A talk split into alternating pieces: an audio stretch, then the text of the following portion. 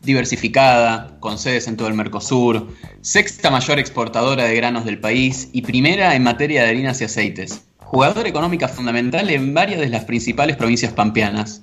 Es un monstruo del agro argentino. Es por esto quizás que se trata de una empresa tan apetitosa para muchos actores, y no solo para el Estado Nacional.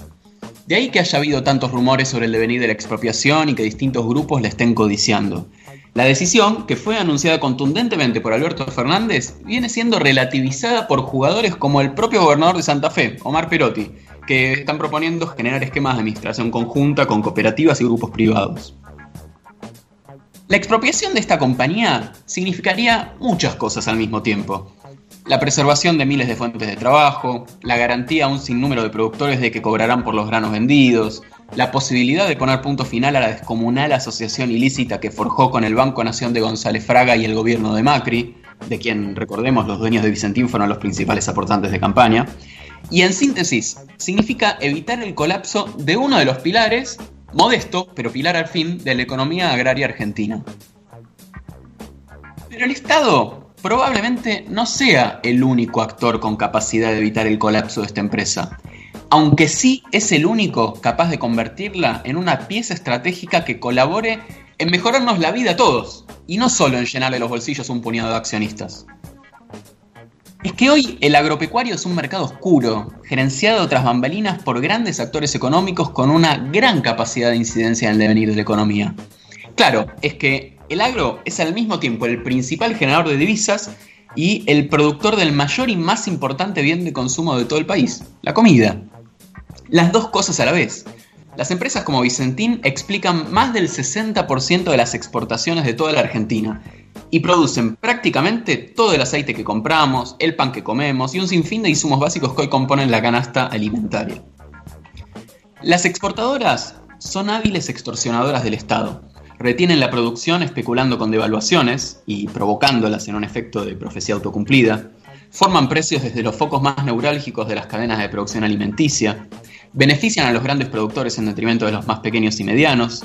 Y, nada menor en este contexto, son expertas en evadir impuestos, un delito de guante blanco que no genera demasiados escándalos, que no suscita cálculos de cuántos hospitales y jardines de infantes se podrían construir con la plata retaseada del fisco.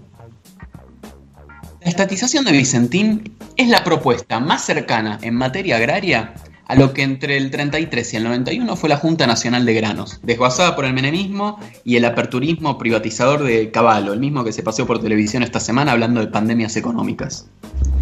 Tener a Vicentín en manos del Estado es lograr hacer pie y poner un ojo en uno de los principales mercados productivos del país.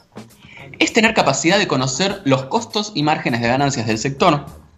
Es conocer las maniobras de ilusión impositiva. Es la potencialidad de contar con una empresa de producción de alimentos no orientada por la búsqueda de máxima ganancia, que no necesitaría, inundar el 100% de las góndolas de todo el país, al hacerse de una presencia suficiente y volverse referencia en términos de precio y calidad, sería un imán muy potente para moderar las alzas de precios de las empresas privadas y limitar así la dramática inflación que atraviesa a los productos de primera necesidad por sobre todos los demás. Bueno, todas estas son aristas hipotéticas, son capacidades de las que podría hacerse el Estado si se toma el control de Vicentín con más que una vocación de evitar la quiebra, que tampoco es poca cosa. Ya bastante auspiciosa fue la presentación de Alberto Fernández, que justificó la propuesta como mucho más que un intento de salvataje. La explicó él mismo como una decisión económica estratégica. Quedan muchos obstáculos. Todavía no hay proyecto de ley y lejos está por ahora su tratamiento del Congreso. Tampoco la expropiación resuelve todos los problemas del agro, a los que el presidente decidió aludir muy indirectamente haciendo uso de la noción de soberanía alimentaria que es una cocina política, sin dudas, pero engloba un conjunto de demandas de larguísimo aliento.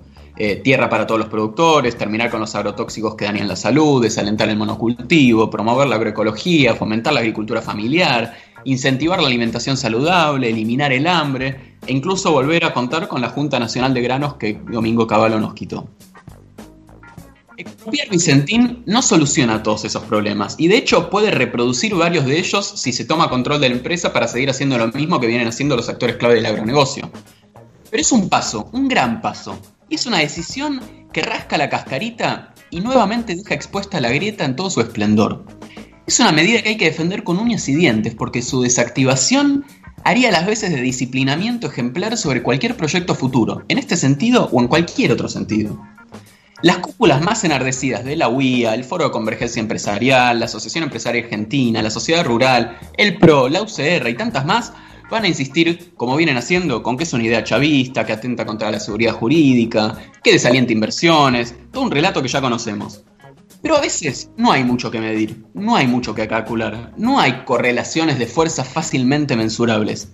Hay que animarse a avanzar, aunque digan que es irresponsable. Pero a esta altura, irresponsable sería ir para atrás.